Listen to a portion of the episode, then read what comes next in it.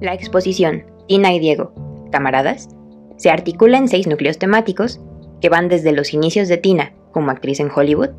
su nacimiento como fotógrafa en México y su inquietud por desarrollar un estilo propio, que la llevó a descubrir el camino del objetivismo estético. Amistades da nombre al tercer núcleo que muestra la atmósfera cultural en la que se desarrollaron Tina Modotti y Diego Rivera.